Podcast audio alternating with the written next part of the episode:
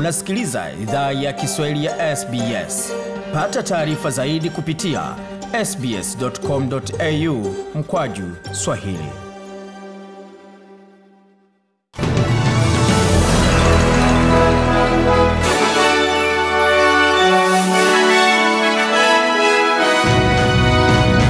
Wasikiliza idhaa ya Kiswahili ya SBS na huu hapa ni taarifa kamili ya habari. Waziri wa afya wa shirikisho Greg Hunt amesema kwamba chanjo mjini, nchini Australia inachukua hatua mbele, wakati idadi ya takriban milioni moja ya Waaustralia walichanjwa wiki jana. Bwana Hunt amesema asilimia 60 ya watu wenye zaidi ya miaka 50 kwa sasa wamechanjwa, wakati takriban dozi milioni 10.3 zimetolewa kwa ujumla. Today we have seen a record first day Anasema leo tumeona siku muhimu ya wiki kwa takwimu na chanjo. Watu laki moja elfu sitini na tisa mia tisa kumi na moja walichanjwa jana Jumatatu 19 Julai. Hao ni watu elfu kumi na tano zaidi kuliko Jumatatu iliyopita.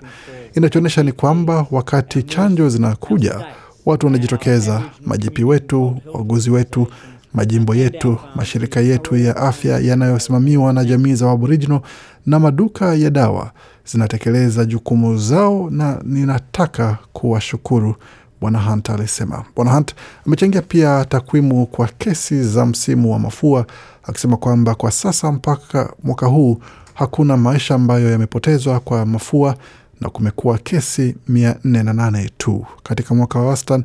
Katika miaka mitano iliyopita, Bwana Hunt amesema kwamba wakati huu wa mwaka kungekuwa kesi elfu hamsini na tatu za mafua zilizotambuliwa na maisha takriban 157 yaliyopotezwa kwa mafua. Na makatazo ya Victoria yameongezwa hadi usiku wa manane wa Jumanne tarehe 27 Julai, wakati mamlaka wa afya wanakabiliana na mlipuko wa aina ya kirusi cha Delta cha COVID-19. Kabla tangazo hili, makatazo ya siku tano jimboni humo yalistahili ondolewa usiku wa leo. Jimbo hilo limerekodi kesi mpya tisa za COVID-19 ndani ya jamii hii leo na kuna jumla ya kesi 13 wakati maambukizi manne yaliripotiwa jana. Kiongozi wa jimbo hilo Daniel Andrews amesema kwamba anajaribu kuepuka kuweka makatazo magumu zaidi. We went so hard, so fast and so soon after we got those initial Anasema tumechukua hatua ngumu haraka na mapema. tulipopata kesi za kwanza kutoka Sydney. Hiyo imetusaidia kufikia sasa, na tunahitaji tu muda kidogo. kuweza kumaliza hili na kuamini kuwa tutakapokuwa wazi, si kama ila wakati tutakapokuwa tutakapofungua, hatutaona mlipuko hii ikianza kusambaa. Hiyo ni muhimu sana, ila tunajifunza kutoka kila kesi na tunajifunza kutoka kila mlipuko, Bwana Andrews alisema na jimbo la New South Wales limerekodi kesi 78 katika jamii za COVID-19 wakati idadi kamili ikiwa imepungua kidogo kwa kesi 21 ambazo zilikuwa bado katika hali ya ambukizi ndani ya jamii. Katika suala zima la biashara zisizo muhimu ama zinatambuliwa kuwa ni muhimu zimefungwa katika maeneo ya Greater Sydney na pamoja na shughuli zote za ujenzi zikiwa zimesimamishwa, mamlaka wa afya wakiendelea kulenga suala zima la kuvunja maambukizi ndani ya sehemu za kazi pamoja na ndani ya nyumba za watu. Afisa mkuu wa afya wa jimbo la New South Wales Daktari Kerry Chant alisema kwamba wakati maambukizi yanaendelea kufanyika katika sehemu za kazi na wakati ikiwemo ni sehemu za vyakula na sehemu za afya, ni muhimu kwamba kuzuia maambukizi katika sehemu ambako si kazi za lazima kama zilizotajwa. Household transmission continues to dominate, but what you see in workplaces is that when Anasema maambukizi katika nyumba yanaendelea ku, kuwa mengi, ila unachoona katika sehemu za kazi ni kwamba kunakuwa na kesi katika sehemu ya kazi, na mara nyingi kunakuwa ni katika sehemu za watu wengi pale. Kwa hiyo inapatia ushauri ulio wazi kwa upande wa afya, na tunaona hali ikiendelea kuongezeka kwa upande wa kupungua kwa usafiri na kupungua kwa fursa za watu kukutana mara kwa mara ama kujumuika pamoja kati ya watu binafsi. Kwa hiyo tumeona idadi ya katika milipuko ya sehemu za kazi ikiwa katika hali ambayo imekuwa na imesababisha kesi kuongezeka na kuwa tofauti katika hali na serikali ambazo zimeweza kuweka hatua kama hizo. Katika jimbo la kusini Australia, serikali ya jimbo hilo imechukua hatua ya kuweza kufanya makatazo ya siku saba kuanzia mida saa kumi na mbili usiku wa leo kwa masaa ya kusini Australia, ikiwa ni hii leo tarehe ishirini Julai Jumanne. Hii inakuja tangazo hilo limejiri wakati mlipuko wa COVID-19 ikiwa imeongezeka kwa kesi tano baada ya mtu mmoja aliyelia katika sehemu la maambukizi katika moja ya hoteli mjini Adelaide kupatwa na virusi vya COVID-19. Kiongozi wa jimbo hilo Stephen Marshall amesema kwamba mamlaka wamethibitisha kwamba ilikuwa ni aina ya kirusi cha Delta ambacho kimewacha bila uamuzi wengine isipokuwa kufunga eneo zima kwa ajili ya kuzuia kuenea kwa maambukizi. Uh, we know uh, that this is moving quickly. We have no alternative but to impose. Anasema tunajua suala hili linasambaa kwa haraka na hatukuwa na uamuzi wengine usipokuwa kuweza kuweka ma, makatazo pamoja na vizuizi vizito mara moja kuanzia usiku wa leo wa saa kumi na mbili jioni kwa masaa ya kusini Australia, na kusini Australia itakuwa chini ya makatazo.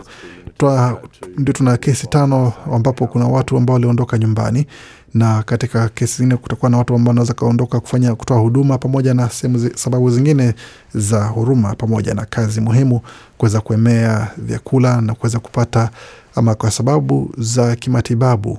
Tano itakuwa ni kwa sababu unahitaji kufanya mazoezi, basi bila hiyo itakuwa ni muhimu watu kuweza kubaki nyumbani na kuweza kubaki waliko bila kujumuika na wengine. Msaada utatolewa kwa biashara na tangazo kuhusu msaada huo natatarajiwa kutolewa hapo kesho.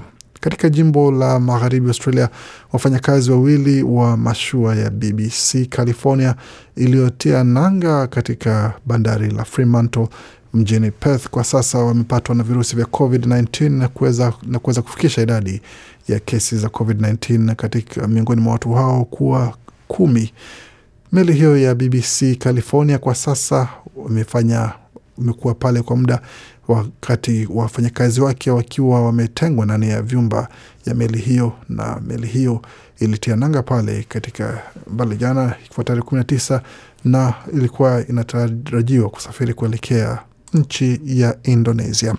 Na Marekani na washirika wake wameshtumu China kwa kuendesha kampeni ya kimataifa ya upelelezi ya mtandaoni. Marekani iliungana na jumuiya ya kujihami ya NATO, Umoja wa Ulaya, Australia, Uingereza, Japan, Canada na New Zealand katika kulaani udukuzi huo ambao waziri wa mambo ya kigeni wa Marekani Antony Blinken amesema kwamba unaweka kitisho kikubwa kwa usalama wa kiuchumi na kitaifa. Sambamba na hilo, wizara ya sheria ya Marekani imeshtaki raia wanne wa China, maafisa watatu wa usalama na mtaalamu mmoja wa udukuzi kwa kuzilenga kampuni, vyuo vikuu na mashirika ya serikali nchini Marekani na kwingineko ulimwenguni. Msemaji wa ubalozi wa China mjini Washington, Li Pengyu, aliziita tuhuma hizo dhidi ya China kuwa ni za kijinga. Na tukielekea nchini Kenya ambapo mzozo unaohusu idara za mahakama na bunge unaendelea kutokota baada ya jaji mkuu Martha Koome kuliandikia bunge kudhibiti maafisa wa mahakama. Mzozo huo ambao unaohusu idara mbili za serikali nchini Kenya, idara ya mahakama na bunge, unaendelea kutokata baada ya jaji huo mkuu kuliandikia bunge hapo unasema kwamba suala hilo lazima lidhibitiwe na maafisa wa mahakama kufika mbele ya kamati ya bunge kuhusu uhasibu, kuelezea swala la kuwepo maafisa wengi katika nafasi za ukaimu. Spika wa bunge hilo Justin Muturi amekariri kuwa maafisa wa idara ya mahakama ni lazima wafike mbele ya bunge kuelezea matumizi ya fedha ya masuala mengine yanayohitajika ufafanuzi zaidi, la sivyo bunge halitaiwekea fedha idara ya mahakama. Miezi miwili tu baada ya jaji mkuu Martha Koome kuapishwa kwa jaji mkuu wa Kenya wa 15 na mwanamke wa kwanza kuwahi kufanya hivyo katika historia ya Kenya, jaji huyo ameanza kuzungumza kwa ukakamavu kuhusu kuingiliwa kwa uhuru wa idara ya mahakama. Japo jaji mkuu Martha Koome ameelezea kuwa ipo haja kuu ya matawi ya serikali, bunge, idara ya mahakama na serikali kuu kufanya kazi kwa pamoja na kuondoa ushindani usiofaa. Amekariri kuwa tawi moja halistahili kuonyesha jingine ubabe usiofaa, na iwapo hilo litafanyika, basi hapata kuwepo na maelewano kati ya watu na mashirika na matawi shirika. Tukielekea Afrika Kusini ambapo rais wa zamani Zuma anashtakiwa kwa makosa kadhaa ya ufisadi, ulaghai na ujambazi kuhusiana na mikaka, mikataba mikubwa ya silaha ya mwaka 1999 iliyoshirikisha kampuni kubwa ya ulinzi ya Thales ya Ufaransa wakati alipohudumu kama makamu rais. Kampuni hiyo pia imeshtakiwa kwa ufisadi na utakatishaji wa fedha. Kesi ya ufisadi ya rais wa zamani Afrika Kusini Jacob Zuma ameanza tena kusikilizwa hapo jana Jumatatu kufuatia siku kadhaa za ghasia zilizosababisha vifo kuhusiana na kesi tofauti zilizopelekea kufungwa kwake. Zuma alionekana kwa njia ya video wakati kesi ikisomwa katika mahakama kuu ya Peter Maritzburg katika makazi ya rais huyo wa zamani kwenye jimbo la KwaZulu Natal. Anashtakiwa kwa makosa kadhaa ya ufisadi, ulaghai na ujambazi kuhusiana na mikataba mikubwa ya silaha ya mwaka 1999 iliyoshirikisha kampuni kubwa ya ulinzi wa Thales ya Ufaransa wakati alipohudumu kama rais, makamu rais. Kampuni hiyo pia imeshtakiwa kwa ufisadi na utakatishaji wa fedha.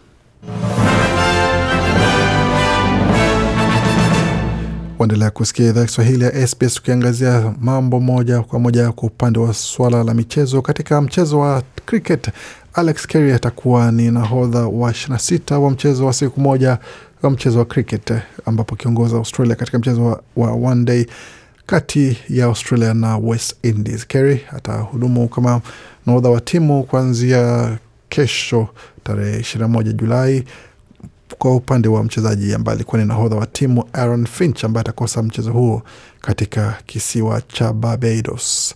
Tukilekea katika mchezo wa AFL ambapo mchezaji mechi kati ya Adelaide na Port Adelaide ambazo zilikuwa zichezwe zitahamishwa kuchezewa Victoria baada ya sehemu ya Victoria kwa mradhi ya kusini Australia kufungwa ama kuingia chini ya makatazo. Serikali ya kusini Australia imeweka makatazo ya siku saba na kumaanisha kwamba michezo yote ambayo ilikuwa ifanyike jimboni humo basi imehamishiwa Victoria kuweza kufanyikia kule moja kwa moja. Na kwa upande wa mchezo wa Olimpiki hususan maandalizi ya michuano ya Olimpiki yanatarajiwa kuanza muda sio mrefu, basi kiongozi wa timu ya Australia Chest, Ian Chesterman amethibitisha kuwa Australia na mchezaji nambari moja wa Australia duniani eh, Ashbati hataweza kushiriki ama hataweza kuishi ndani ya makazi ya wachezaji wa Olimpiki wakati atakapokuwa mjini Tokyo, Japan. Bati amewasili na atafika pale kule Japan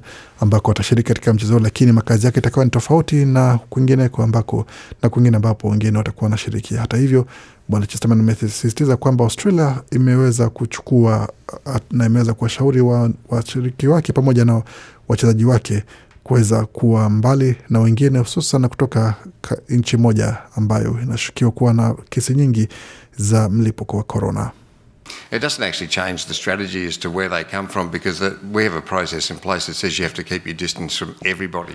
Bwana Shasema anasema kwamba ni mkakati ambao umechukuliwa, lakini hatujatoa amri kwamba wachezaji wetu pamoja na, na wanariadha wetu wabaki kando na nchi zingine ama kando na watu wengine katika kambi hii, lakini ni kwamba wafanye tahadhari. Na kwa upande wake Bati ni mpango ambao amechukua na ni mpango ambao umekuwa bora kwake kuweza kudhibiti mazingira aliyomo, na bila shaka tunaheshimu hilo.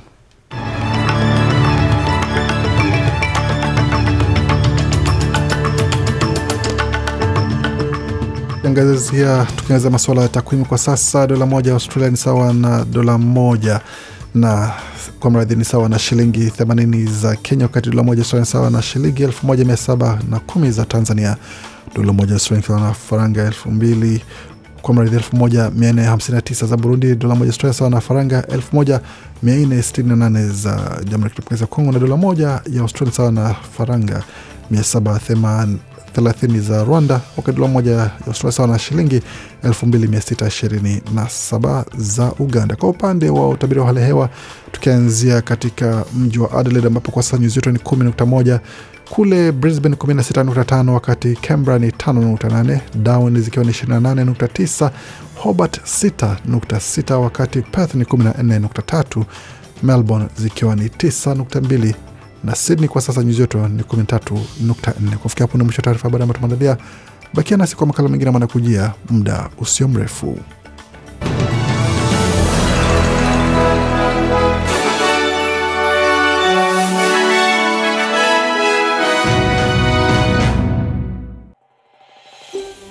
Je, unataka kusikiliza taarifa zingine kama hizi?